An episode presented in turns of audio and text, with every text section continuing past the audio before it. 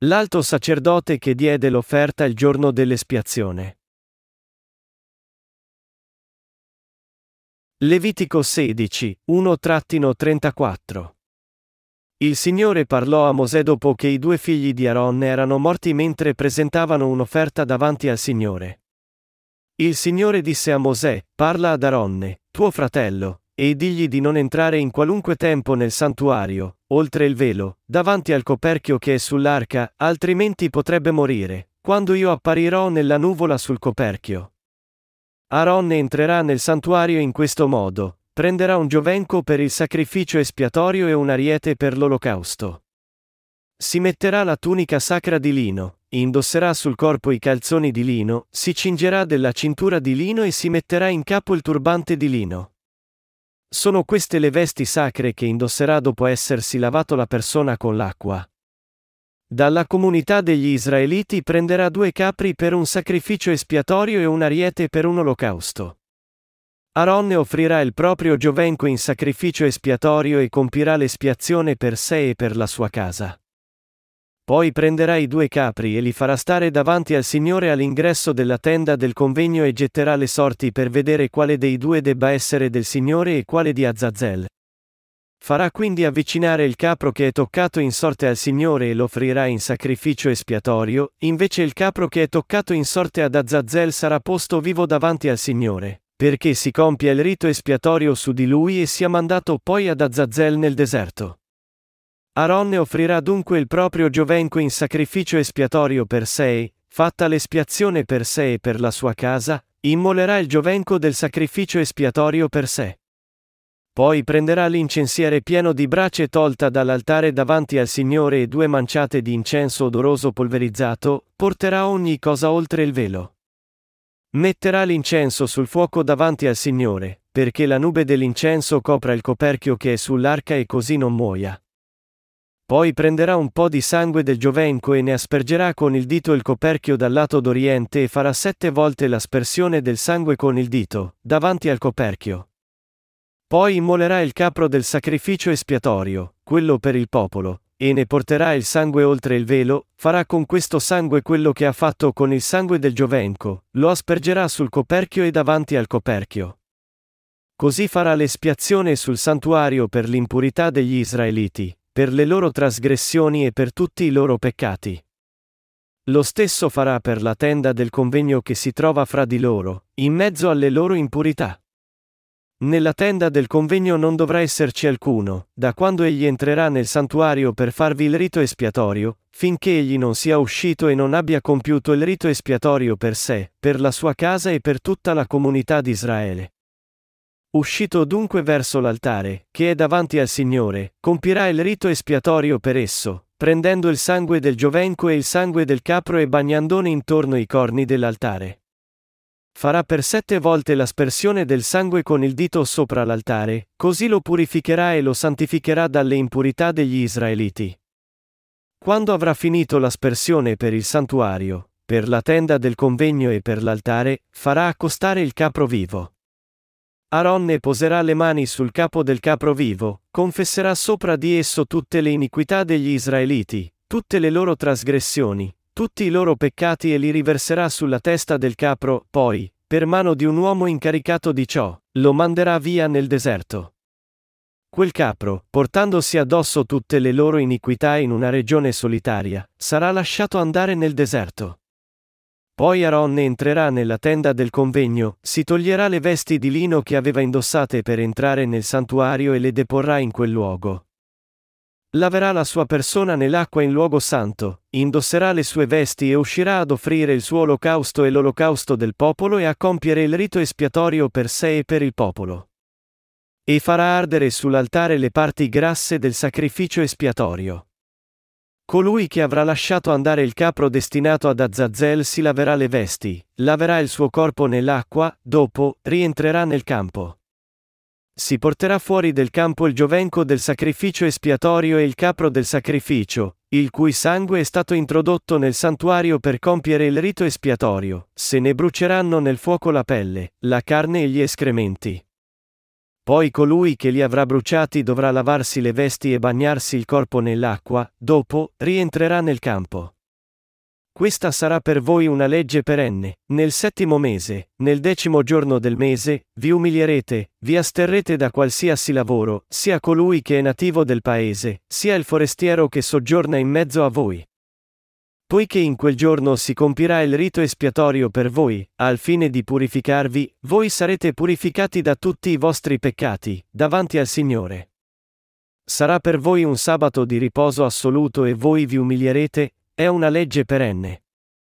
Il sacerdote che ha ricevuto l'unzione ed è rivestito del sacerdozio al posto di suo padre, compirà il rito espiatorio, si vestirà delle vesti di lino, delle vesti sacre. Farà l'espiazione per il santuario, per la tenda del convegno e per l'altare, farà l'espiazione per i sacerdoti e per tutto il popolo della comunità. Questa sarà per voi legge perenne, una volta all'anno, per gli israeliti, si farà l'espiazione di tutti i loro peccati.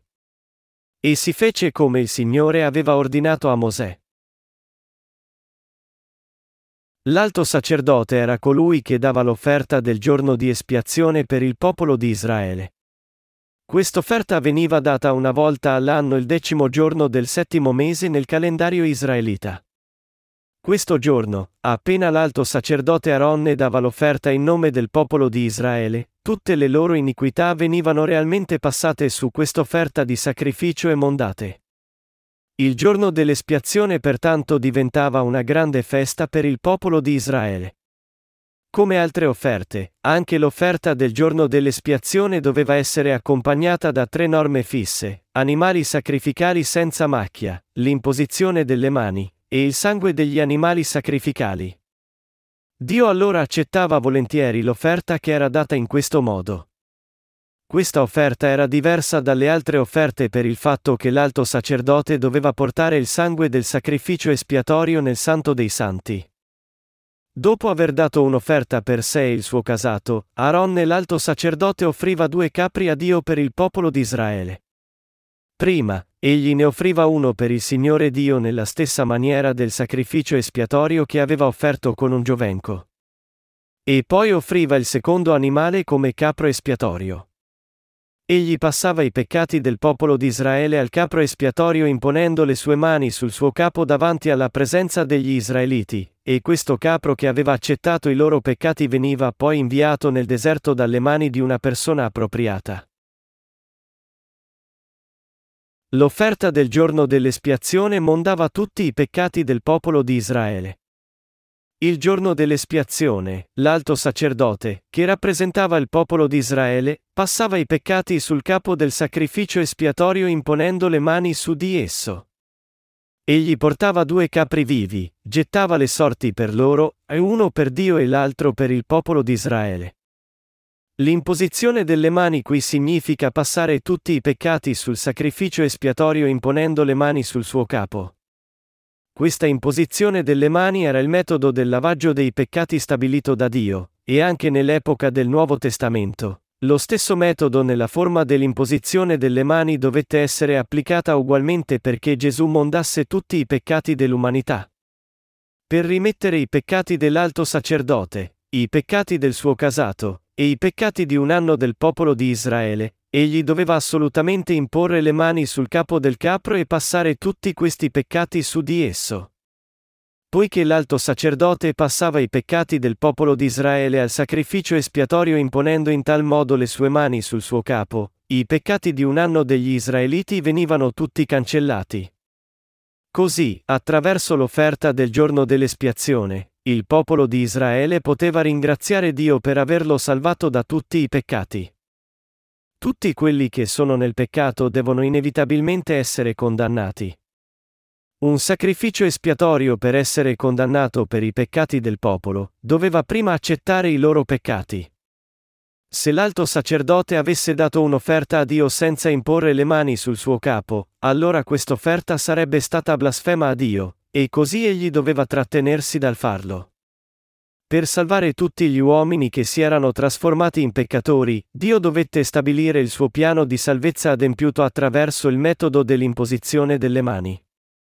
Per cancellare i peccati del popolo di Israele, Dio innalzò l'alto sacerdote e gli fece passare i peccati di tutto il suo popolo una volta per tutte imponendo le mani sul capo del sacrificio espiatorio come loro rappresentante. Di fatto, tutti gli animali sacrificali che erano offerti a Dio nel tabernacolo accettavano i peccati degli israeliti con l'imposizione delle mani, e portavano la condanna dei peccati per conto loro, versando il sangue e morendo. Per adempiere la giustizia e l'amore di Dio interamente, gli israeliti dovevano offrire il sacrificio del giorno dell'espiazione imponendo le mani dell'alto sacerdote sul capo dei sacrifici espiatori e tagliando loro la gola per versare il loro sangue al posto loro una volta all'anno. Attraverso questa offerta, in altre parole, Dio voleva mondare tutti i peccati di un anno del popolo di Israele una volta per tutte. Questa era la legge dell'amore di Dio che soddisfaceva sia la sua misericordia che la sua giustizia. Poiché Dio è giusto, per cancellare i peccati del popolo tutti in una volta in concordanza con la sua giusta legge, Dio preparò Gesù Cristo l'agnello, gli fece caricare i peccati attraverso l'imposizione delle mani, e lo fece sanguinare sulla croce.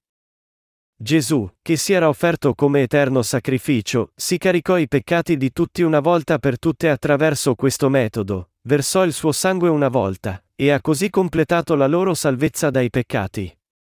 Di fatto, anche noi dobbiamo andare davanti a Dio con la fede che crede nella verità della salvezza manifestata nel filo azzurro, porpora, e scarlatto e nel bisso ritorto. È mediante questa fede che tutti i peccati possono essere rimessi una volta per tutte. Pertanto, chiunque voglia ricevere la remissione dei peccati tutto in una volta deve andare da Dio con la fede che crede davvero nel Vangelo dell'acqua e dello Spirito. Il significato dell'imposizione delle mani. Imposizione delle mani espediente, mezzi, significa essere passato, essere trasferito, o essere sepolto, Levitico uno, tre quattro. Quando uno del popolo comune di Israele peccava involontariamente e poi ne diveniva consapevole, doveva fare un sacrificio espiatorio a Dio, Levitico quattro, ventisette ventinove. Egli doveva prima portare un animale sacrificale senza macchia, e poi doveva passare i suoi peccati su di esso imponendo le mani sul suo capo. E doveva tagliargli la gola, estrarne il sangue, e poi dare questo sangue a un sacerdote, Levitico quattro, ventisette ventotto. Poi il sacerdote doveva prendere un po' del suo sangue con il dito, metterlo nei corni dell'altare degli olocausti, e versare tutto il sangue restante alla base dell'altare. Egli doveva anche bruciare il suo grasso sull'altare, e Dio allora annusava l'aroma lenitivo del grasso che bruciava che era dato in questa offerta. Noi abbiamo già appreso che per cancellare i peccati del popolo di Israele, Dio preparava l'offerta del giorno dell'espiazione dove le mani venivano imposte sul sacrificio espiatorio e il suo sangue veniva estratto. Anche in questo caso, Dio non poteva mondare i peccati degli israeliti senza l'imposizione delle mani sull'offerta sacrificale. Così, l'offerta del giorno dell'espiazione che era data nel Vecchio Testamento è strettamente connessa con il battesimo e il sangue di Gesù al tempo del Nuovo Testamento.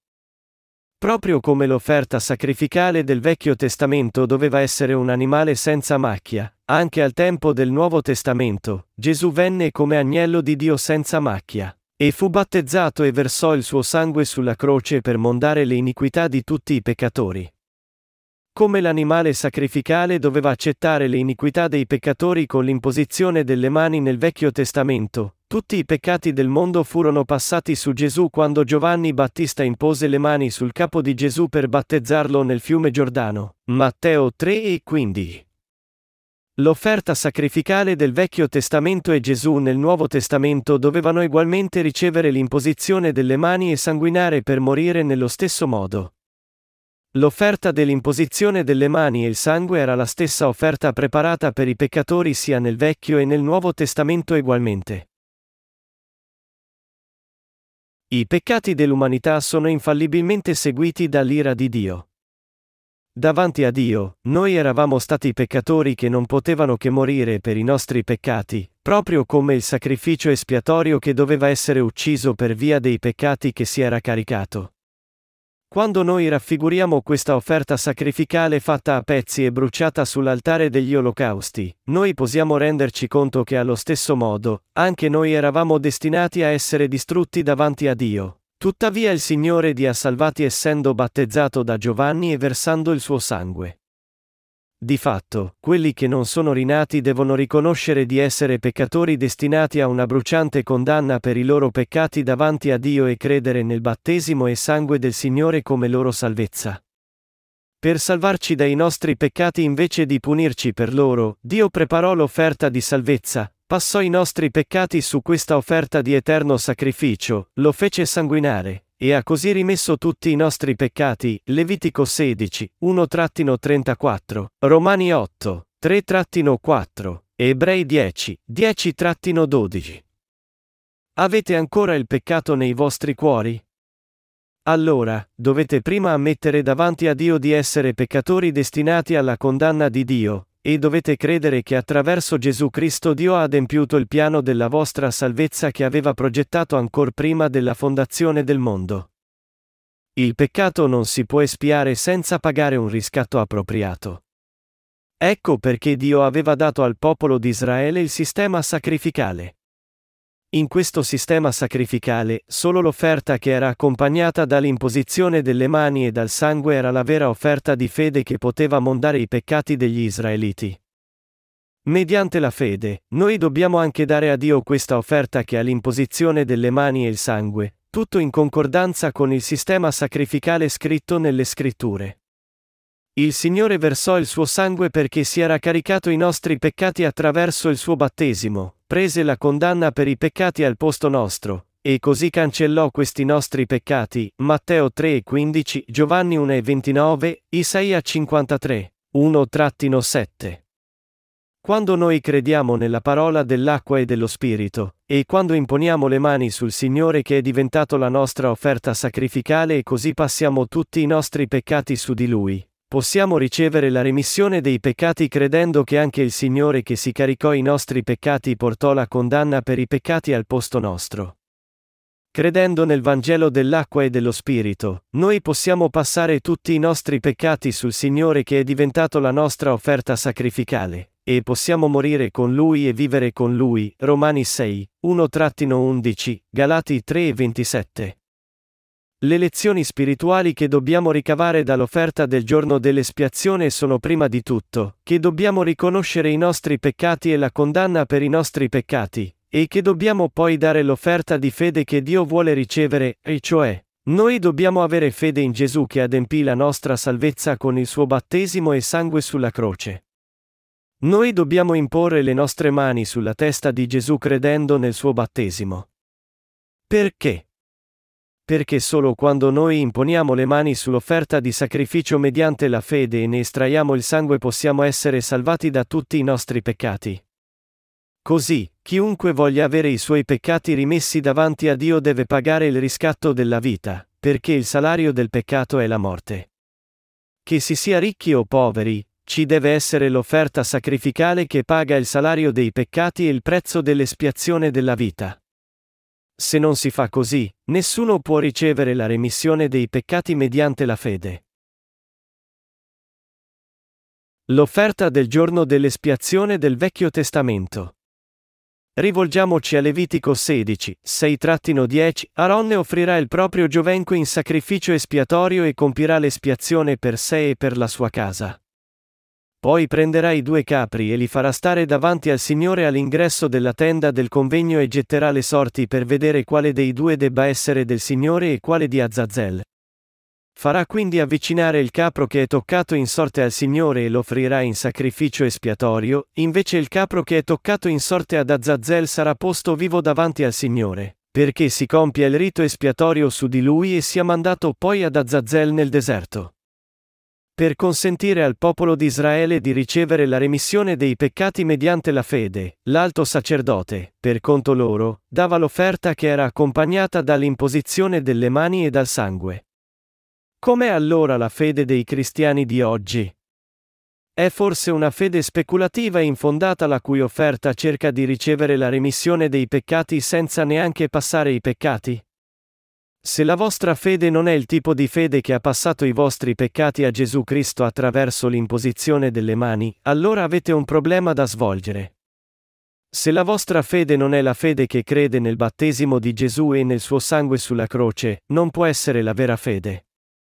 Noi non potevamo mancare di osservare la legge davanti a Dio e commettere tutti i tipi di peccati per tutto l'anno passato.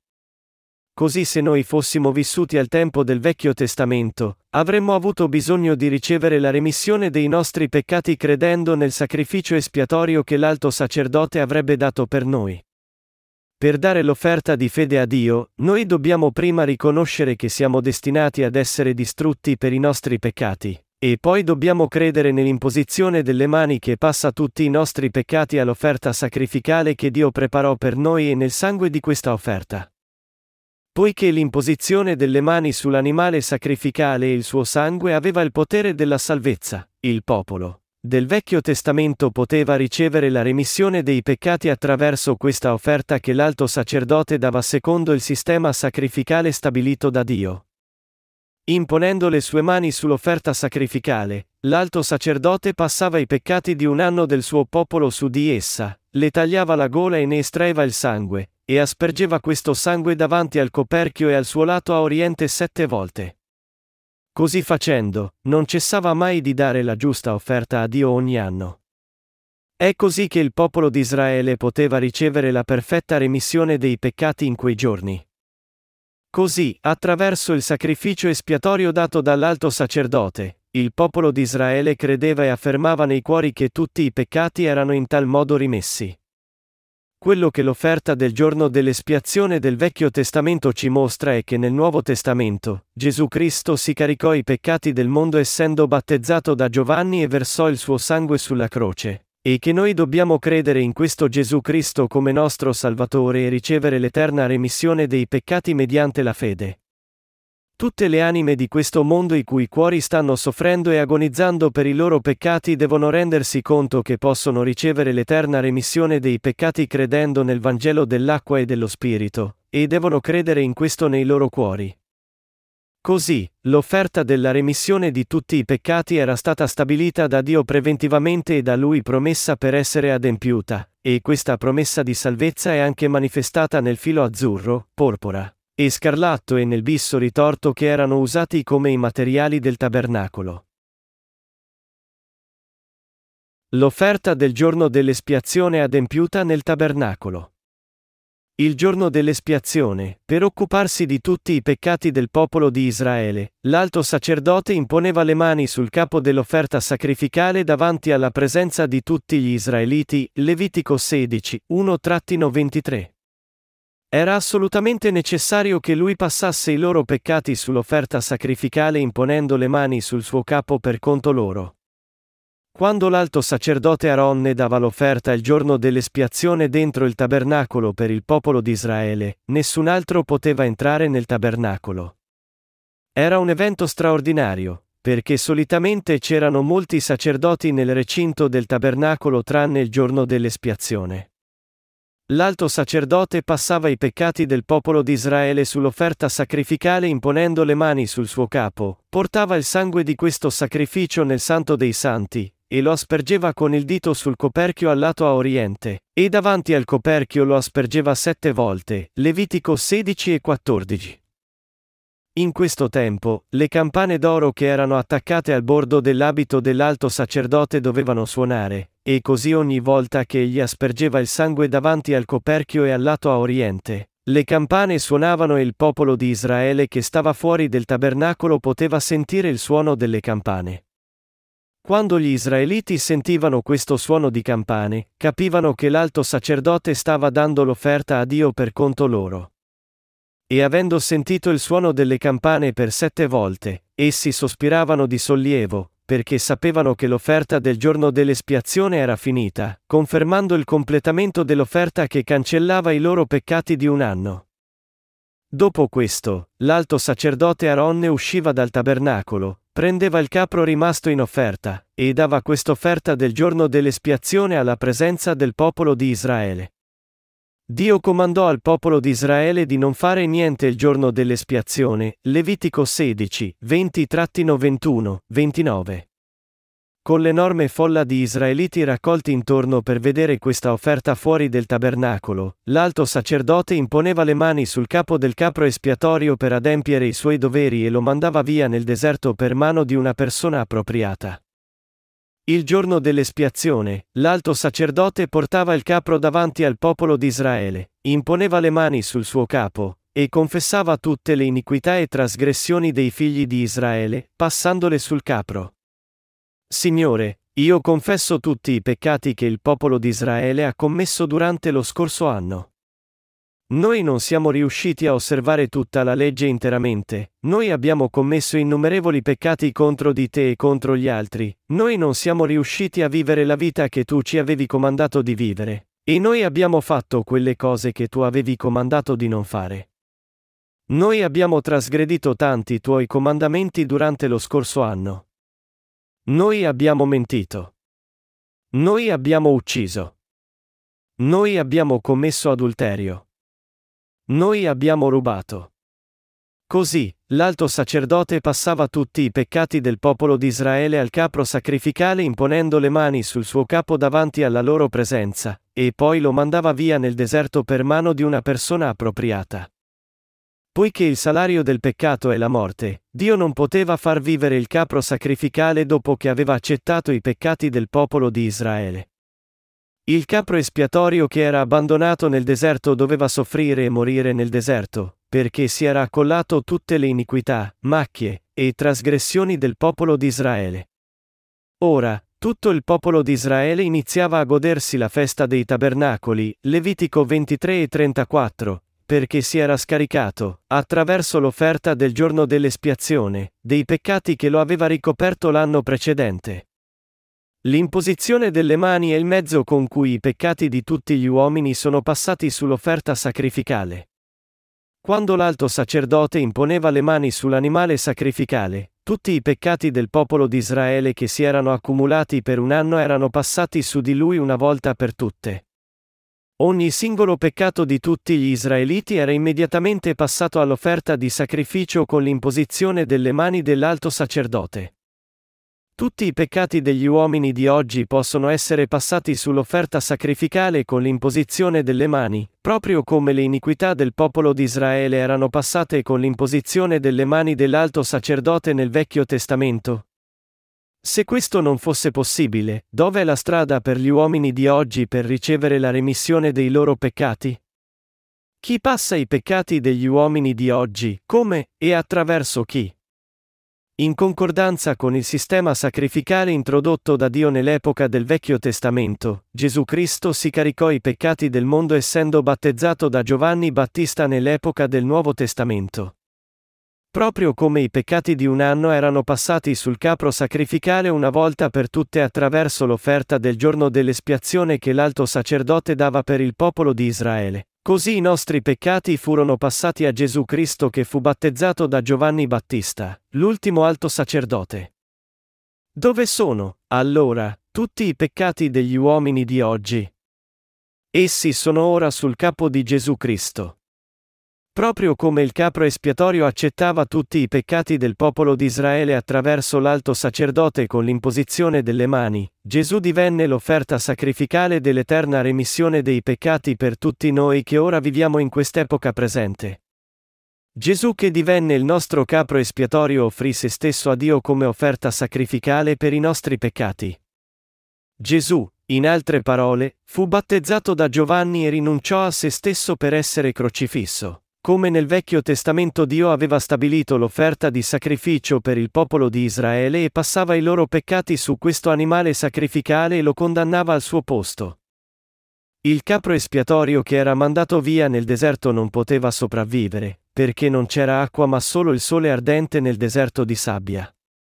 Allo stesso modo, Gesù non poteva evitare di essere crocifisso, perché si era già caricato i peccati di tutta l'umanità attraverso il suo battesimo. Come il capro espiatorio era abbandonato nel deserto senza vita, anche Gesù che si caricò i peccati del mondo fu odiato e disprezzato da molti uomini. Se il capro sacrificale era inviato nel deserto e abbandonato nella terra desolata, senza vita, non poteva che vagare e poi morire alla fine di sete. Nello stesso modo, Gesù che accettò i nostri peccati fu respinto da molti uomini, e dovette essere crocifisso per portare la condanna per i nostri peccati, versare il suo sangue, e morire. Questa fu la salvezza che Gesù Cristo adempì per darci la sua vera salvezza nel Vangelo dell'acqua e dello Spirito. Il popolo di Israele vedeva il processo dell'espiazione e della remissione dei peccati con gli occhi e credeva in esso col cuore. Come loro, anche noi, possiamo ora ricevere la remissione dei nostri peccati vedendo, ascoltando, e credendo nelle giuste opere di Gesù Cristo nei nostri cuori. Questo ci dice che Gesù Cristo sarebbe stato battezzato da Giovanni, avrebbe portato i peccati del mondo, sarebbe stato crocifisso, avrebbe versato il suo sangue, sarebbe morto, e sarebbe risuscitato dai morti, e che noi saremmo stati salvati vedendo tutte queste cose con i nostri occhi spirituali e credendo in esse nei nostri cuori. Questa offerta del giorno dell'espiazione continuerà finché gli israeliti continueranno a esistere. Essi danno ancora l'offerta del giorno dell'espiazione il dieci giorno del settimo mese nel loro calendario, perché Dio aveva detto loro: questa sarà per voi legge perenne, una volta all'anno, per gli israeliti, si farà l'espiazione di tutti i loro peccati. Levitico sedici e trentaquattro. Facendo sì che il popolo di Israele desse l'offerta del giorno dell'espiazione, Dio concedeva la sua misericordia su di loro in modo che tutti i loro peccati fossero mondati ed essi fossero liberati dalla punizione per questi peccati.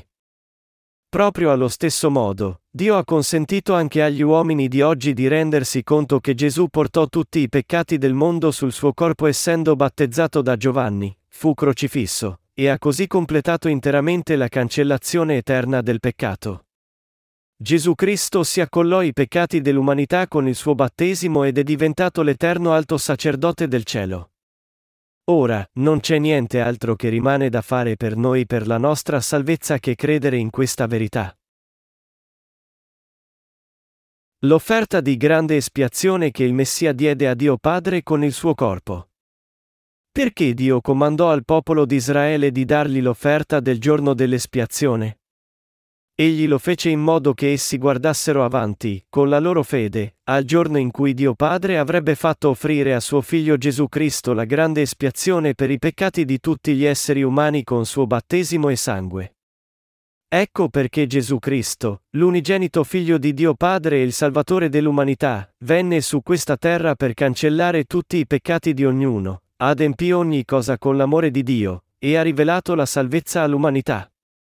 Essendo battezzato da Giovanni per caricarsi tutti i peccati di noi uomini e versando il suo sangue sulla croce, Gesù ha cancellato tutti i peccati e iniquità del mondo, fu condannato per loro, ed è così diventato il nostro vero Salvatore.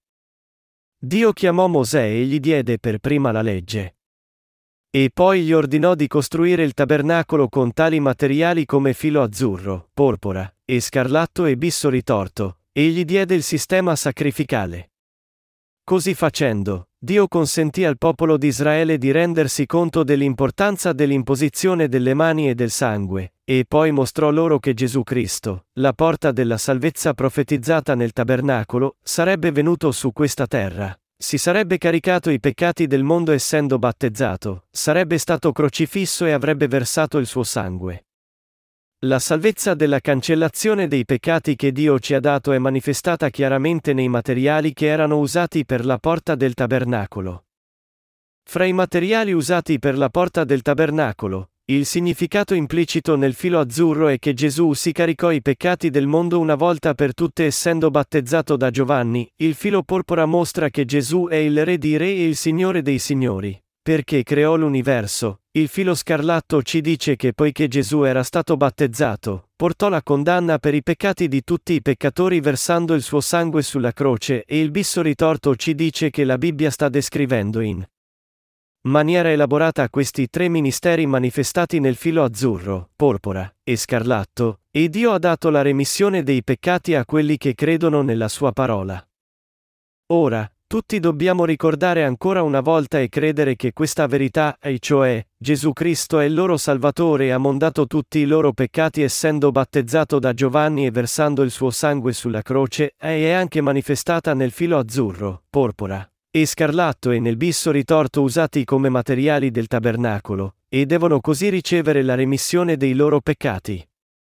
Attraverso Mosè, Dio stabilì la legge della salvezza, la legge della remissione dei peccati per l'umanità, e quando venne il tempo, egli mandò Gesù Cristo su questa terra e lo fece battezzare da Giovanni e versare il suo sangue sulla croce, così che Gesù diventasse l'offerta di sacrificio che avrebbe mondato i peccati del mondo. E così facendo, Dio ha consentito a tutti quelli che credono di essere mondati da tutti i loro peccati mediante la fede. Pertanto, quando noi professiamo di credere in Gesù Cristo come Salvatore, noi dobbiamo credere conoscendo il battesimo che Gesù ricevette e il suo sangue sulla croce. Proprio come l'offerta sacrificale del Vecchio Testamento accettava le iniquità dei peccatori con l'imposizione delle mani ed era condannata versando il suo sangue al posto loro, Gesù Cristo venne come l'offerta sacrificale per i peccati per tutti vivendo su questa terra. Si caricò i peccati del mondo essendo battezzato. Fu crocifisso e versò il suo prezioso sangue, e ha così per sempre cancellato, tutti in una volta, i peccati di quelli che credono. Noi dobbiamo credere nella verità della parola scritta esattamente com'è. La verità biblica è che con lo stesso metodo dell'offerta che l'alto sacerdote dava per il suo popolo nel Vecchio Testamento, Gesù venne su questa terra, fu battezzato e crocifisso, e versò il suo sangue per salvarci da tutti i peccati del mondo una volta per tutte. Noi dobbiamo pertanto credere nella Bibbia esattamente come è scritta. Noi non potevamo evitare di essere condannati per sempre per i nostri peccati, ma Gesù Cristo venne su questa terra e ci ha salvati da tutti i nostri peccati con il suo battesimo e sangue. Non credere in questo, anche se Dio ha perdonato tutti i nostri peccati così, è un peccato che non può essere mai perdonato da Dio. Egli ha cancellato tutti i peccati del mondo tranne l'unico peccato che rimane, il peccato di blasfemia dello Spirito Santo, e Marco tre, ventotto a ventinove. Di fatto, quelli che davvero vogliono ricevere la remissione dei peccati devono credere nella verità che Gesù Cristo fu battezzato, versò il suo sangue, risuscitò dai morti, e ci ha così liberati da tutti i peccati del mondo. A parte questa fede, quali buone azioni sarebbero mai necessarie per la nostra remissione dei peccati? Ora è giunto il tempo per noi di sapere qual è la verità del Vangelo dell'acqua e dello Spirito, e di credere in questa verità. Tutti devono rendersi conto e credere che la verità manifestata nella porta del tabernacolo intessuta di filo azzurro, porpora, e scarlatto e di bisso ritorto è il Vangelo della vera salvezza, e l'ombra di Gesù Cristo a venire. Quando si tratta di credere in Gesù Cristo, il battesimo che egli ricevette e il sangue che versò sulla croce sono essenziali per la nostra salvezza, e noi dobbiamo pertanto credere in loro. La verità incontestabile e irrefutabile è che Gesù ha dato la salvezza a quelli che credono nel suo battesimo, nel suo sangue sulla croce, e nella sua resurrezione dalla morte, e che tutto ciò fu fatto per salvarci dai peccati del mondo. Il sacrificio del Figlio voluto da Dio Padre. Rivolgiamoci a Ebrei dieci, cinque a nove, per questo, entrando nel mondo, Cristo dice, tu non hai voluto né sacrificio né offerta, un corpo invece mi hai preparato. Non hai gradito né olocausti né sacrifici per il peccato. Allora ho detto, ecco, io vengo, poiché di me sta scritto nel rotolo del libro, è per fare, o Dio, la tua volontà. Dopo aver detto prima non hai voluto e non hai gradito né sacrifici né offerte, né olocausti né sacrifici per il peccato, cose tutte che vengono offerte secondo la legge, soggiunge, ecco, io vengo a fare la tua volontà. Con ciò stesso egli abolisce il primo sacrificio per stabilirne uno nuovo. Cosa viene inteso con questo passaggio che dice che Dio non desiderò il sacrificio e le offerte? Questo passaggio cita da Salmi quaranta, sei a sette. Significa che tutti i peccati del mondo non potevano essere completamente cancellati con le offerte giornaliere del Vecchio Testamento, e che per dare l'offerta eterna per i peccati, Gesù Cristo venne su questa terra, fu battezzato, versò il suo sangue, rosa, risuscitò dai morti, ed è così diventato il Salvatore di tutti noi.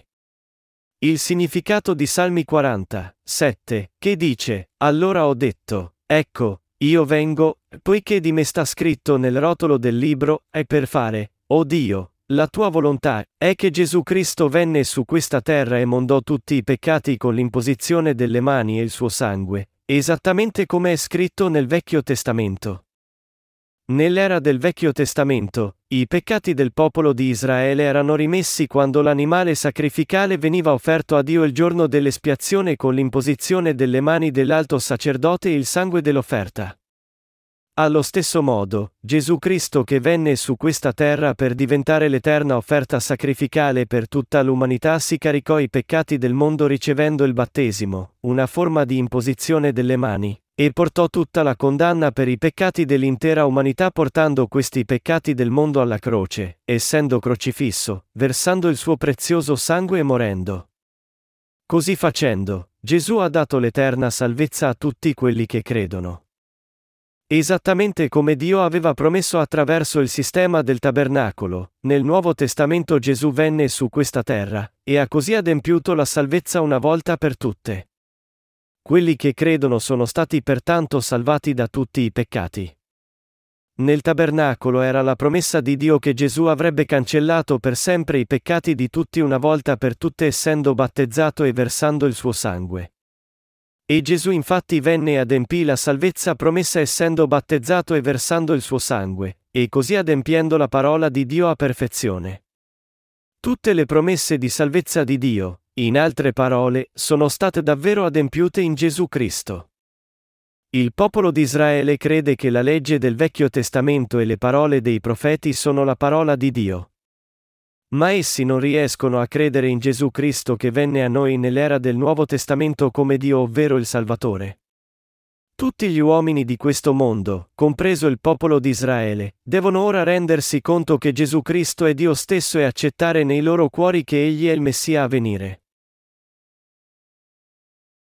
Per cosa venne Gesù? Poiché Gesù venne per adempiere la volontà di Dio Padre, Egli è il Salvatore di tutti quelli che credono in Lui, e venne su questo mondo per mondare per sempre tutti i loro peccati. Come dichiara Ebrei dieci e dieci, ed è appunto per quella volontà che noi siamo stati santificati, per mezzo dell'offerta del corpo di Gesù Cristo, fatta una volta per sempre. Noi dobbiamo renderci conto chiaramente e credere che fu mediante la volontà di Dio Padre che Gesù Cristo nacque su questa terra, che fu battezzato secondo la volontà del Padre, che per questa volontà fu crocifisso, versò il suo sangue a morte sulla croce, risuscitò dai morti, ed è così diventato il Salvatore di quelli che credono. Per cancellare tutti i nostri peccati secondo la volontà di Dio Padre, Gesù Cristo dovette adempiere la salvezza dell'umanità cancellando tutti i peccati con il battesimo che ricevette e il suo sangue. Di fatto, egli rinunciò volentieri a se stesso per essere sacrificato, dandoci così la perfetta salvezza. Poiché Gesù Cristo si sacrificò per cancellare non solo i peccati del popolo di Israele ma anche i peccati dell'intera umanità, noi possiamo essere salvati solo se ognuno di noi crede in questo nei nostri cuori. Nei suoi trentatré anni di vita, Gesù fu battezzato solo una volta, fu sacrificato solo una volta, e ha così salvato i peccatori del mondo una volta per tutte. Questa è la sola e perfetta salvezza. Proprio come Gesù ha cancellato tutti in una volta i peccati commessi dall'umanità dall'inizio alla fine del mondo, egli ci ha anche permesso di essere salvati una volta per tutte mediante la fede. Offrendo il suo corpo una volta per tutte, Gesù Cristo ci ha resi per sempre perfetti.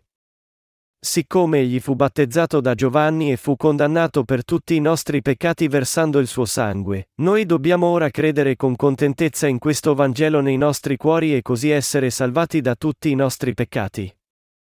Mediante la volontà di Dio Padre, Gesù Cristo venne su questa terra per caricarsi tutti i nostri peccati e pagare il salario della vita, e rivelò correttamente la sua vera salvezza attraverso l'amore di Dio in concordanza con la volontà del Padre.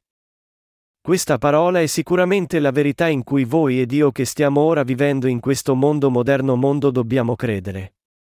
Noi dobbiamo legare il battesimo di Gesù e il suo sangue sulla croce insieme e credere in loro come singolare corredo di verità che ci salva perfettamente.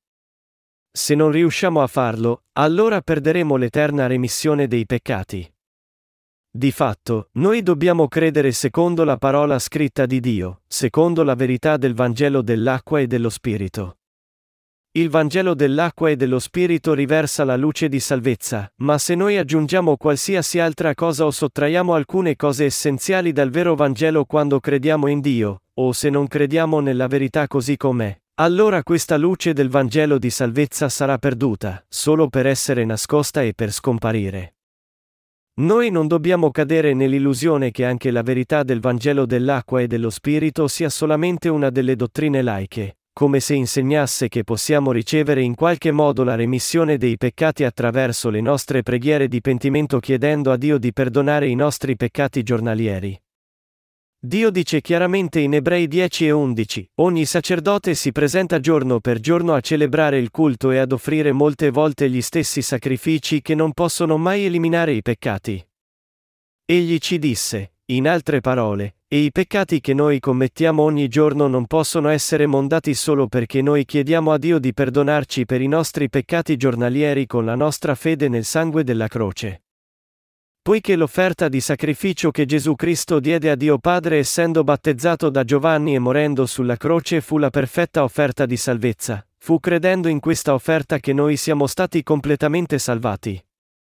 Fu perché i peccati del mondo furono passati a Gesù Cristo una volta per tutte quando egli fu battezzato da Giovanni che Gesù poté portare i nostri peccati alla croce e morire su di essa per terminare la condanna per i loro peccati. E fu a causa di questo che i peccati di quelli che credono nel suo battesimo e sangue sono stati mondati. Credendo nel battesimo che Gesù Cristo ricevette e nel sangue della croce, anche noi morimmo con Gesù Cristo e siamo tornati in vita con Lui mediante la fede. Romani sei e ventitré afferma, perché il salario del peccato è la morte, ma il dono di Dio è la vita eterna in Cristo Gesù nostro Signore. Il salario del peccato è la morte, indipendentemente dal peccato, e pertanto il suo salario deve essere pagato con la vita. Ecco perché era necessario che Gesù Cristo venisse su questa terra incarnato, fosse battezzato da Giovanni, e versasse il suo sangue sulla croce. L'effettivo passaggio dei vostri peccati sul corpo di Gesù fu compiuto mediante il suo battesimo. E accollandosi questi peccati e morendo, Gesù pagò il salario dei vostri peccati e li ha così cancellati una volta per tutte. Tuttavia, nonostante questo, anche se Dio ci ha dato questa verità del Vangelo, ci sono molti che ancora plead Dio a perdonare i loro attuali peccati ogni giorno, essi sono semplicemente ignoranti della verità del Vangelo dell'acqua e dello Spirito. Quando gli uomini hanno il peccato nei loro cuori, non possono fare a meno di essere spaventati davanti a Dio per questo peccato. È vero che ci sono molti che, rimanendo ancora ignoranti del Vangelo dell'acqua e dello Spirito, per essere mondati dai loro peccati sono presi dal timore per via dei peccati della loro coscienza. Tuttavia, Gesù venne su questa terra per liberarli da tutti i loro peccati, fu battezzato da Giovanni, versò il suo sangue sulla croce, e così li ha salvati perfettamente.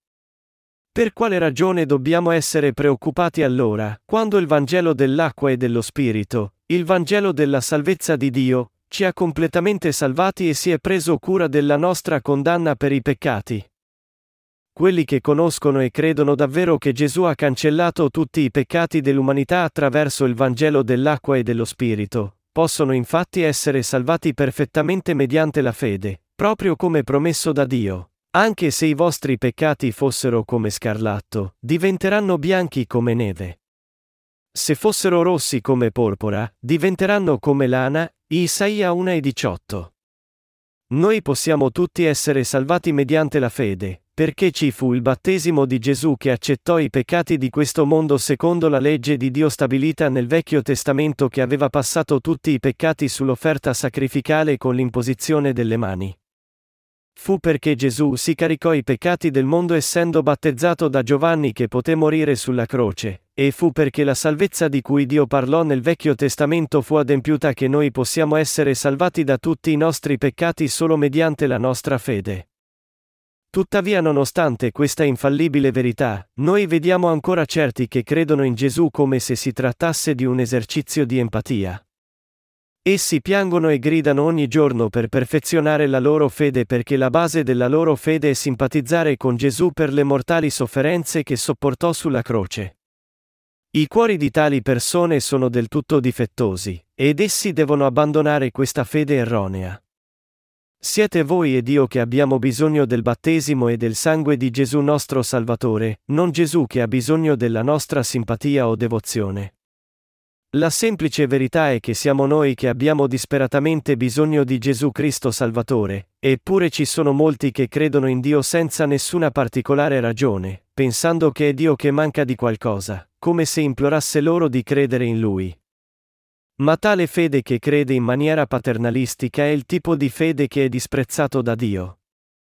I cuori di quelli che dicono con condiscendenza a Gesù che credono in Lui, come se gli stessero facendo un favore, si mettono più in alto perfino di Dio, e così nella loro arroganza essi non possono mai accettare nei loro cuori il Vangelo dell'acqua e dello Spirito che li salva perfettamente dal peccato. Essi hanno così poca stima della parola di Dio che la considerano poco diversa da quello che dicono i loro vicini, disprezzandola e trattandola con aria di sufficienza, come se credere in essa sia fare un favore a Dio per la loro simpatia.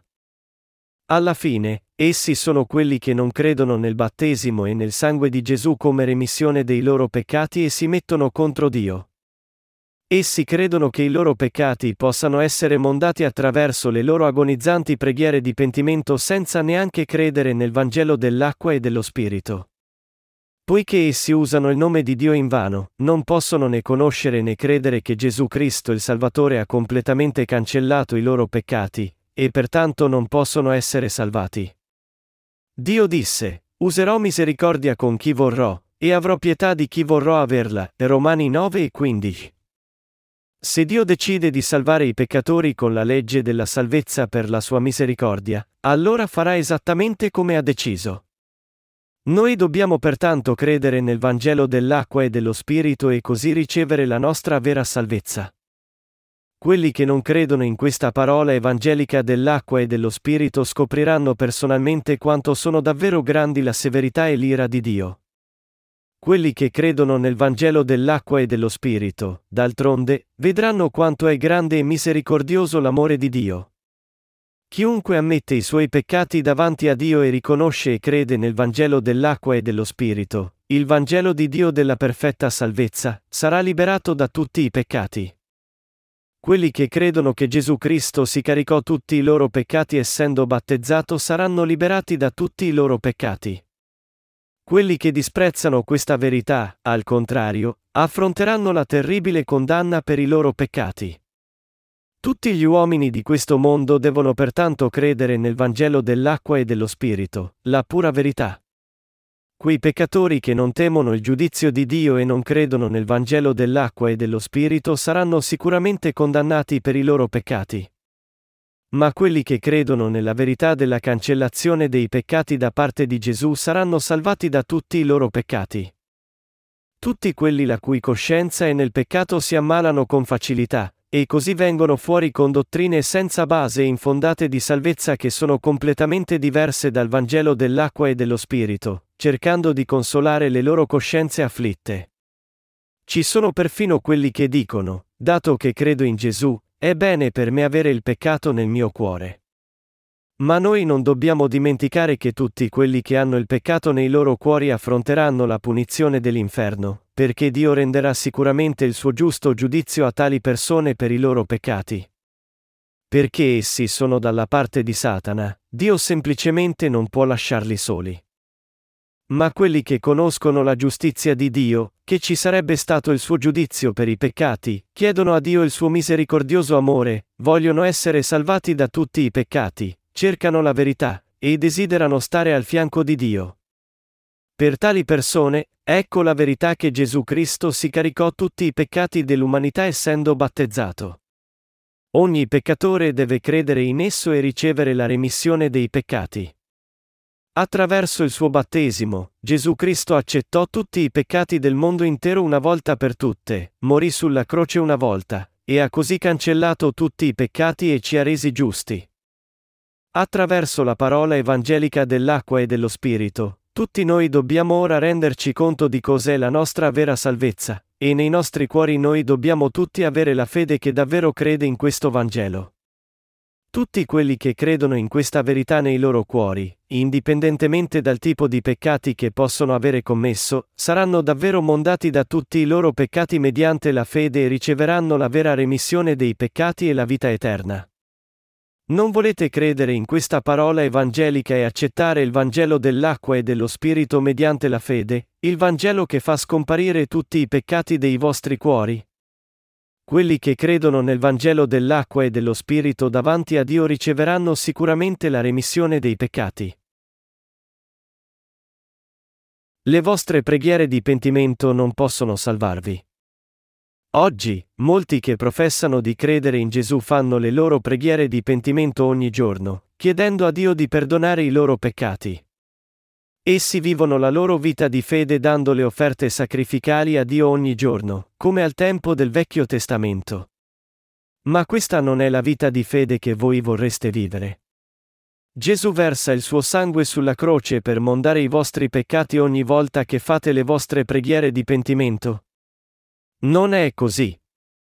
Invece, voi dovete mondare i vostri peccati una volta per tutte credendo che il potere del battesimo e del sangue di Gesù Cristo dura per sempre. Quelli che cercano di essere mondati dai loro peccati facendo preghiere di pentimento ogni giorno non possono ricevere l'eterna remissione dei peccati, né hanno la fede che consente loro di ricevere la vera salvezza. Se i peccati di tutti potevano essere perdonati attraverso tali preghiere di pentimento o rituali creati dall'uomo, allora Dio non avrebbe stabilito la legge che dichiara che il salario del peccato è la morte. Per avere i peccati rimessi, gli uomini devono veramente fare l'offerta che passa i loro peccati sul corpo di Gesù mediante la fede. Quello che dobbiamo avere non è il tipo di fede che fa preghiere di pentimento ogni giorno, ma la fede che crede nel Vangelo dell'acqua e del sangue manifestato nel filo azzurro, porpora e scarlatto e nel bisso ritorto usato per la porta del tabernacolo. In altre parole, noi dobbiamo renderci conto che solo la fede che crede nel Vangelo dell'acqua e dello Spirito può portarci la vera cancellazione del peccato, e dobbiamo credere in questo nei nostri cuori. Proprio come i peccatori del Vecchio Testamento avevano passato i loro peccati sull'animale sacrificale imponendo le mani sul suo capo quando facevano il sacrificio espiatorio, anche noi dobbiamo passare i nostri peccati su Gesù Cristo credendo nel suo battesimo. E mediante questa fede che crede nel suo battesimo e nel suo sangue sulla croce, noi dobbiamo venire a Dio e ricevere l'eterna remissione dei peccati. Dio disse: con il cuore infatti si crede per ottenere la giustizia e con la bocca si fa la professione di fede per avere la salvezza. E la fede dipende dunque dalla predicazione e la predicazione a sua volta si attua per la parola di Cristo, Romani dieci e dieci, diciassette. Giovanni uno e ventinove dice: il giorno dopo, Giovanni vedendo Gesù venire verso di lui disse: ecco l'agnello di Dio, ecco colui che toglie il peccato del mondo. Questo passaggio descrive la testimonianza che Giovanni Battista diede il giorno dopo che aveva battezzato Gesù. Quando Giovanni Battista vide avvicinarsi Gesù, disse: guardate, gente! È lui che viene! Questo causò una commozione fra la folla raccolta intorno a Giovanni. Giovanni gridò: ecco che viene l'agnello di Dio! Non è altri che il Figlio di Dio, proprio l'agnello di Dio che si caricò i peccati dell'umanità attraverso me. Egli è il nostro Salvatore. Egli è Gesù Cristo, l'agnello di Dio. Ecco l'agnello di Dio, ecco colui che toglie il peccato del mondo. Fu perché Giovanni Battista aveva battezzato Gesù Cristo e passato i peccati del mondo su di lui che Giovanni stesso poté portare testimonianza personalmente a Gesù. Poiché Giovanni aveva passato i nostri peccati a Gesù battezzandolo, in altre parole, Gesù Cristo divenne l'agnello di sacrificio che si caricò i nostri peccati secondo la volontà di Dio Padre. Nel Vecchio Testamento, la remissione dei peccati era ricevuta dando offerte sacrificali a Dio, ma nel Nuovo Testamento, è solo mediante la fede che crede completamente nel battesimo di Gesù e nel suo sangue sulla croce che noi possiamo avere la remissione dei nostri peccati.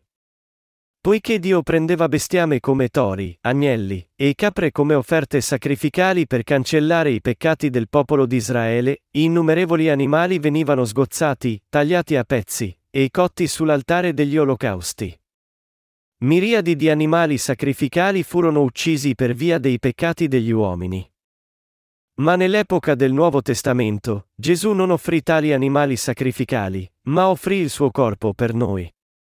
Poiché Gesù l'agnello di Dio venne su questa terra, accettò i peccati del mondo sul suo corpo attraverso il suo battesimo, e versò il suo sangue sulla croce, egli ha consentito a quelli che credono in questo di essere salvati da tutti i loro peccati una volta per tutte. Fu per terminare per sempre i nostri peccati con l'acqua, il sangue, e lo spirito che Gesù venne da noi. Dio sta ora comandando a voi e a me di credere in questa verità di pura salvezza. Egli ci sta dicendo, io ho cancellato tutti i vostri peccati, perché vi ho amati. Io vi ho salvati così. Perciò credete. Io ho cancellato i vostri peccati dando il mio figlio come sacrificio espiatorio per voi. Io feci vivere mio figlio su questa terra per trentatré anni, lo feci battezzare, gli feci versare il suo sangue sulla croce per voi, e facendo questo vi ho interamente liberati da tutti i vostri peccati e dalla condanna. Ora, credendo in questa verità, voi potete diventare miei figli amati da me, e che possono essere abbracciati da me. Sappiate e credete in questo nei vostri cuori, e che quelli che credono nel battesimo che Gesù Cristo ricevette e nel sangue che versò non solo saranno salvati da tutti i loro peccati, ma riceveranno anche il diritto a diventare figli di Dio. Gesù rimesse davvero tutti i peccati di questo mondo? Rivolgiamoci a Ebrei dieci, quattordici diciotto. Poiché con un'unica oblazione egli ha reso perfetti per sempre quelli che vengono santificati. Questo ce lo attesta anche lo Spirito Santo. Infatti, dopo aver detto, questa è l'alleanza che io stipulerò con loro dopo quei giorni, dice il Signore, io porrò le mie leggi nei loro cuori e le imprimerò nella loro mente, dice, e non mi ricorderò più dei loro peccati e delle loro iniquità. Ora, dove c'è il perdono di queste cose, non c'è più bisogno di offerta per il peccato. Il passaggio lo chiarisce, dove c'è il perdono di queste cose, non c'è più bisogno di offerta per il peccato. Ascoltate queste notizie benedette, che tutti i nostri peccati furono passati su Gesù attraverso il battesimo che ricevette. Non solo ogni peccato che voi ed io commettiamo nella nostra vita fu passato su Gesù, ma anche tutti i peccati dell'intera umanità furono passati su di lui. Per adempiere tutta la giustizia di Dio, Gesù ricevette l'imposizione delle mani, essendo battezzato dentro e fuori dall'acqua, e così consentì che tutti i peccati fossero passati su di lui. Accollandosi tutti i peccati, inoltre, egli fu crocifisso e così sopportò la condanna di tutti i peccati dell'umanità, e pertanto quelli che credono sono ora stati liberati da ogni loro giudizio. Proprio come l'alto sacerdote aveva passato i peccati del popolo di Israele al sacrificio espiatorio imponendo le mani sul suo capo, Giovanni Battista passò tutti i nostri peccati su Gesù battezzandolo. E Gesù, a sua volta, si accollò questi peccati e fu crocifisso. E così ha liberato tutti quelli che credono in lui dal peccato. Pertanto, quelli che credono in questo possono ricevere il diritto di diventare figli di Dio. Romani dieci e dieci afferma, con il cuore infatti si crede per ottenere la giustizia e con la bocca si fa la professione di fede per avere la salvezza. Per tutti, è credendo nella giustizia di Dio con il cuore che essi possono essere giustificati, credendo nella verità di salvezza con il cuore che possono ricevere la remissione dei peccati ed entrare nel cielo. Fratelli e sorelle, siete stati salvati credendo con il cuore e confessando con la lingua che il battesimo e sangue di Gesù sono gli elementi essenziali che costituiscono la giustizia di Dio, la verità di salvezza e il Vangelo della remissione dei peccati. Nel sistema sacrificale del Vecchio Testamento, i peccati degli israeliti non erano cancellati solo uccidendo l'animale sacrificale senza l'imposizione delle mani che passava i loro peccati sull'offerta. Allo stesso modo, se noi crediamo solo nel sangue della croce e tralasciamo il battesimo che Gesù ricevette, allora tutti i nostri peccati non possono essere mondati. E non mi ricorderò più dei loro peccati e delle loro iniquità. Dove c'è il perdono di queste cose, non c'è più bisogno di offerta per il peccato. Ebrei dieci, diciassette a diciotto. Perché Dio dice qui che non si sarebbe più ricordato dei nostri peccati? Anche se noi non possiamo fare a meno di continuare a peccare fino al giorno della nostra morte, poiché Gesù si caricò tutti i peccati del mondo una volta per tutte essendo battezzato, la nostra salvezza è ora compiuta e durerà per sempre, e quelli di noi che credono in questo sono ora senza peccato. Ecco perché Dio non ha bisogno di ricordare i nostri peccati. La giustizia di Dio significa la sua giustizia. La giustizia di Dio Padre stabilisce che proprio come Egli è santo, anche quelli che credono nel Vangelo dell'acqua e dello Spirito sono santi e senza peccato. Fin dall'inizio, Dio ci amò e desiderò farci Suoi figli. Ma per quanto volesse farci Suoi figli, Egli non poteva farlo a causa dei nostri peccati. Così Dio Padre venne con una soluzione per risolvere questo problema. Poiché Dio aveva predisposto un'offerta senza macchia che sarebbe stata sacrificata al posto e deciso di mondare i nostri peccati passandoli tutti su questa offerta sacrificale, Gesù non esitò a essere battezzato, a diventare la nostra offerta di sacrificio, a essere condannato al posto nostro, e così a dare l'eterno sacrificio espiatorio. E attraverso questo sacrificio espiatorio, Dio adempì la sua provvidenza per mondare dai loro peccati quelli che credono e farli Suoi figli. Ora, a quelli che credono in questo Vangelo di verità sono rimessi tutti i loro peccati davanti a Dio. Poiché Gesù ha già mondato tutti i peccati di questo mondo essendo battezzato, se noi crediamo in questo Gesù che ha mondato i peccati dell'umanità essendo condannato al posto nostro, noi non abbiamo più bisogno di dare qualsiasi offerta per i nostri peccati. Abbiamo ancora bisogno di offrire sacrifici per i nostri peccati, fratelli e sorelle? No, assolutamente no! Sapete perché Gesù Cristo fu crocifisso, anche se era senza peccato e puro? Anche se Gesù fu crocifisso, non aveva fatto assolutamente niente di sbagliato, in realtà. Fu solo perché Gesù aveva accettato tutti i peccati dell'umanità essendo battezzato nel fiume Giordano che dovette morire al posto nostro. Il motivo per cui egli dovette morire sulla croce fu perché aveva già accettato i peccati del mondo passati su di lui attraverso il suo battesimo ed era pronto ad adempiere ogni giustizia. Se il Figlio di Dio fu battezzato per adempiere ogni giustizia in questo modo, come potremmo non ringraziarlo? Fu perché Gesù si era caricato i nostri peccati che, come un agnello davanti al suo tosatore, patì la sofferenza della croce. Noi dobbiamo tutti ricordare il suo battesimo e la croce per sempre, perché se egli non fosse stato crocifisso e condannato, allora noi avremmo dovuto essere condannati sicuramente.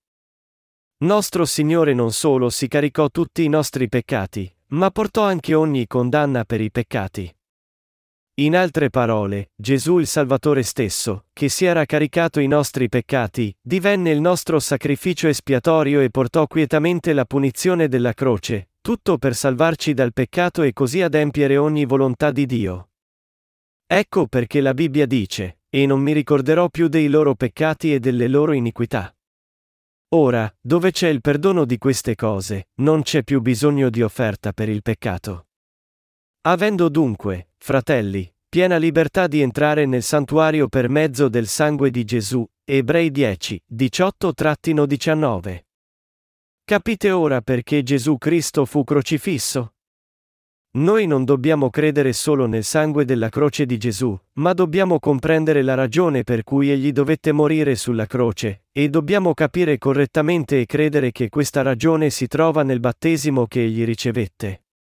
Se voi ed io vogliamo conoscere e credere esattamente dove e come i nostri peccati furono mondati, Dobbiamo renderci conto e credere che fu perché i nostri peccati furono passati su Gesù quando egli fu battezzato da Giovanni nel fiume Giordano che siamo stati mondati dai nostri peccati mediante la fede.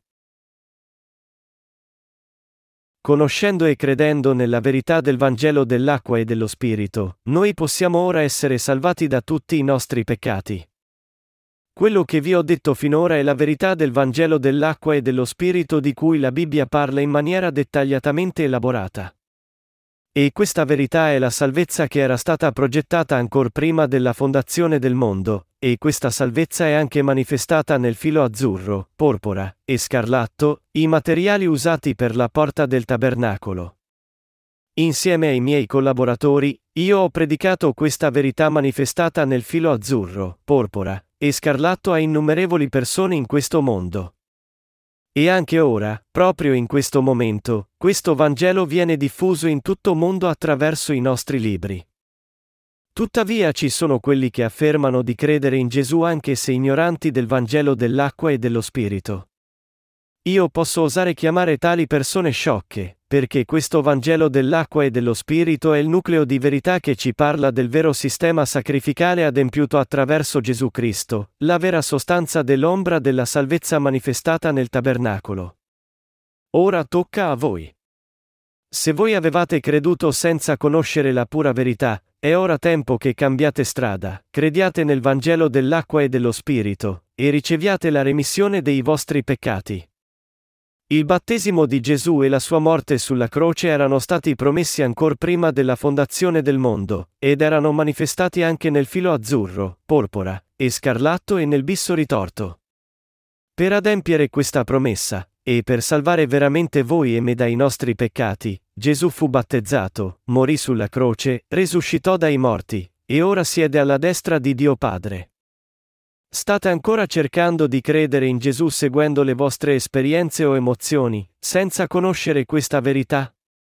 Ci sono molte persone così in questo mondo, ma ora devono voltare le spalle alla loro fede difettosa e credere incondizionatamente nella verità del Vangelo dell'acqua e dello Spirito nascosto nel filo azzurro, porpora e scarlatto e nel bisso ritorto manifestato nella porta del tabernacolo. Ebrei dieci, diciannove venti dice, avendo dunque, fratelli, piena libertà di entrare nel santuario per mezzo del sangue di Gesù, per questa via nuova e vivente che egli ha inaugurato per noi attraverso il velo, cioè la sua carne. Quando Gesù Cristo, essendosi caricato i peccati del mondo essendo battezzato, fu crocifisso, il velo del Tempio si squarciò, e i peccati dell'umanità furono mondati con il battesimo di Gesù e il suo sangue sulla croce. Il velo del Tempio, intessuto di filo azzurro, porpora e scarlatto e di bisso ritorto, era così forte che non poteva essere squarciato, neanche se tirato ai quattro angoli da quattro cavalli. Che questo velo resistente del Tempio fu ciononostante squarciato da cima a fondo, pur non essendo stato toccato da nessuno, rivela che nello stesso momento in cui Gesù Cristo completò la sua missione, le porte del cielo si spalancarono. Lo squarciamento del velo del Tempio da cima a fondo significa che tutti i muri del peccato furono fatti cadere, mostrandoci che attraverso Gesù Cristo, Dio fece crollare questi muri di peccato. Cosa significa, allora, che i muri del peccato furono abbattuti? Questo significa che a chiunque possono essere rimessi tutti i peccati credendo nel battesimo che Gesù Cristo ricevette e nel suo sangue sulla croce. Quello che Dio cercò di rendere manifesto attraverso la porta del tabernacolo è che la salvezza dell'umanità è ora stata adempiuta una volta per tutte attraverso i ministeri di Gesù mostrati nel filo azzurro, porpora e scarlatto e nel bisso ritorto. Fu perché la nostra eterna espiazione promessa da Dio a tutti noi fu adempiuta che il velo del Santo dei Santi intessuto di filo azzurro, porpora e scarlatto e di bisso ritorto fu squarciato in due da cima a fondo, non dalla mano di uomo, ma dalla mano di Dio stesso. Questo rivela che Gesù Cristo, che è diventato l'eterno sacrificio per i peccati dell'umanità, ha perfettamente salvato quelli che credono nel Vangelo dell'acqua e dello Spirito. Dio Padre ha stabilito che chiunque crede nel battesimo che Gesù Cristo ricevette e nel suo sangue sulla croce può ricevere la remissione dei peccati e stare alla sua presenza. Crederete in questa verità o no? Proprio come Dio vi ha amato, così Gesù Cristo il Figlio di Dio vi ama, e vi ha dato la perfetta salvezza essendo battezzato da Giovanni e crocifisso. Ricevendo questo amore di Dio dato a noi attraverso Gesù Cristo, e credendo nella verità che ci consente di entrare nel regno di Dio, tutti i nostri peccati sono scomparsi. Credendo nel Vangelo dell'acqua e dello Spirito, anche tutti i nostri attuali peccati sono stati sistemati, perché tutti i nostri peccati e la condanna furono già mondati con il battesimo di Gesù e il suo sangue sulla croce. Ebrei dieci e ventidue dice: accostiamoci con cuore sincero nella pienezza della fede, con i cuori purificati da ogni cattiva coscienza e il corpo lavato con acqua pura. La Bibbia continua a parlare della cancellazione del peccato.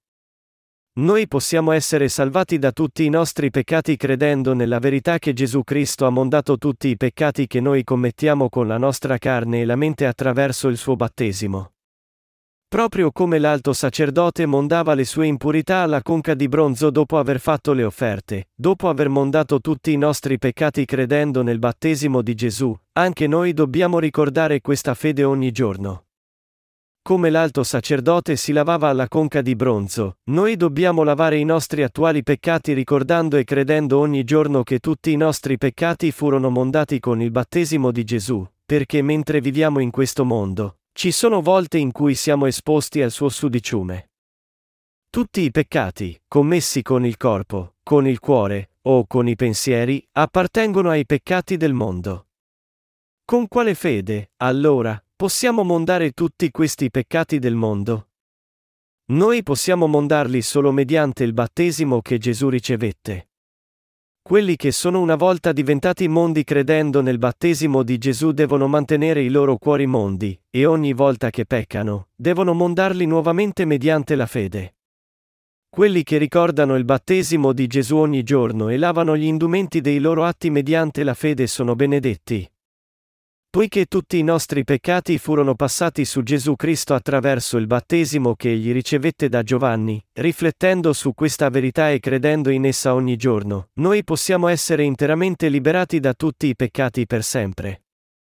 Voi dovete credere nel Vangelo dell'acqua e dello Spirito, che anche i vostri peccati furono tutti passati su Gesù Cristo quando egli fu battezzato da Giovanni. Voi non avete nulla da perdere credendo in questo Vangelo, perché Dio Onnipotente lo aveva progettato ancor prima della fondazione del mondo, prima dell'epoca del Vecchio Testamento. La verità che Gesù accettò i vostri peccati essendo battezzato nel fiume Giordano e sopportò tutta la condanna dei vostri peccati andando alla croce vi ha consentito di raggiungere la giustizia di Dio e la vostra salvezza. La verità che vi ha consentito di rendervi conto che Gesù il Re dei Re vi ha salvati per sempre dal peccato, e che ha asperso i vostri cuori da una cattiva coscienza e mondato i vostri corpi con acqua pura, è questo stesso Vangelo dell'acqua e dello Spirito. Il Vangelo dell'acqua e dello Spirito è la parola indispensabile per la vostra vita, e brilla ancor di più quando credete. Durante i tre anni della sua vita pubblica, la primissima cosa che Gesù fece per salvare l'intera umanità dal peccato fu battezzarsi. Gesù Cristo, in altre parole, dovette caricarsi i nostri peccati, e per farlo dovette andare da Giovanni e farsi battezzare da lui. Così, in tutti e quattro i Vangeli questo fatto cruciale è scritto all'inizio. Voi ed io, in realtà, eravamo tutti destinati a morire per i nostri peccati. Ma cosa accadde? Nostro Signore venne su questa terra, si caricò i nostri peccati essendo battezzato da Giovanni, divenne l'agnello di Dio, portò tutti i peccati del mondo alla croce, fu inchiodato mani e piedi per i nostri peccati, versò tutto il sangue che era nel suo cuore e morì, e poi risuscitò dai morti. Ecco perché Gesù disse: è tutto compiuto, e quando esalò l'ultimo respiro sulla croce. Tutto quello che Gesù disse e fece è vero. Gesù divenne il nostro sacrificio espiatorio per salvarci, e risuscitò dai morti dopo tre giorni. Dopo essere risorto dai morti, egli portò testimonianza della sua resurrezione per quaranta giorni, salì al cielo, e ora siede alla destra del trono del Padre. Questo Gesù Cristo verrà su questa terra per portarci via. Gesù venne come il Salvatore quando venne la prima volta su questa terra, ma quando verrà di nuovo per la seconda volta, verrà come giudice per condannare tutti quelli che non credono. Voi dovete ora rendervi conto che Gesù Cristo ritornerà su questa terra come giudice, per chiamare e ricevere come figli di Dio quelli che credono nella salvezza dell'acqua, del sangue e dello Spirito che egli adempì durante i suoi trentatré anni di vita su questa terra e consentire loro di vivere nel regno millenario e nel cielo eterno, e per dare il suo giudizio eterno a quelli che non credono nel Vangelo dell'acqua, del sangue e dello Spirito e hanno respinto l'amore di Dio. Ora, voi non dovete più ignorare il Vangelo dell'acqua e dello Spirito e fingere di essere inconsapevoli di esso, ma dovete credere in questa verità di salvezza. E dovete rendervi conto che proprio come Dio aveva promesso attraverso il tabernacolo e il sistema sacrificale, Gesù Cristo venne su questa terra, fu battezzato mediante l'imposizione delle mani, fu crocifisso, e ha così salvato tutte le nazioni del mondo da tutti i peccati, e voi dovete ricevere la remissione dei vostri peccati credendo in questa verità con tutto il cuore. Tuttavia, la nazione di Israele ancora volta le spalle alla verità e attende un altro Messia. Ma gli israeliti devono rendersi conto che indipendentemente dall'ardore con cui aspettano un Messia diverso da Gesù, semplicemente non c'è un altro Messia oltre a Gesù Cristo. Che non vi sia un altro Messia oltre a Gesù sulla faccia di questa terra è la verità evidente, e poiché il popolo di Israele non fa eccezione quando si tratta di questa verità, non c'è un altro Salvatore neanche per loro. Di fatto, il popolo di Israele deve pentirsi del suo peccato di non credere in Gesù Cristo come figlio di Dio, e deve credere che Gesù Cristo è davvero il suo vero Messia e accettare questo come verità. Affermando e credendo ancora una volta che Gesù Cristo è proprio il Salvatore a venire, la nazione di Israele deve diventare la vera nazione spiritualmente eletta di Dio. Anche ora, il popolo di Israele sta ancora attendendo un Messia maestoso, idoneo e potente che possa salvarlo dalle sofferenze e dalle miserie di questo mondo. Ma Gesù Cristo venne già su questa terra nella carne di uomo come Messia e ha salvato loro, che non possono evitare di essere giudicati con il fuoco, da tutti i loro peccati. Di fatto, essi devono riconoscere questa verità e credere in essa. Per le loro anime, Gesù stesso venne su questa terra come loro sacrificio espiatorio promesso nel Vecchio Testamento, li ha salvati per sempre da tutti i loro peccati, e li ha resi il popolo di Dio. Gesù Cristo che venne come il Salvatore ha salvato tutti noi attraverso il Vangelo dell'acqua e dello Spirito, la verità manifestata nel filo azzurro, porpora, e scarlatto e nel bisso ritorto. Ed egli sicuramente permetterà a quelli tra noi che credono a questo di regnare nel regno millenario con lui. Dopo questo, egli consentirà anche a loro di partecipare all'eterno regno di Dio e di vivere per sempre con Dio stesso nella felicità e nella gloria. Di fatto, mentre siamo ancora su questa terra, tutti noi dobbiamo credere nel Vangelo dell'acqua e dello Spirito con i nostri cuori e diventare figli di Dio. Solo quelli che credono in questo Vangelo di verità possono diventare i figli di Dio senza peccato e hanno la garanzia di ricevere tutte le benedizioni che li aspettano nel prossimo mondo. Alleluia! Io rendo grazie al Signore con la mia fede per averci dato le benedizioni spirituali del cielo. Nostro Signore promise che sarebbe ritornato presto, vieni dunque, Signore!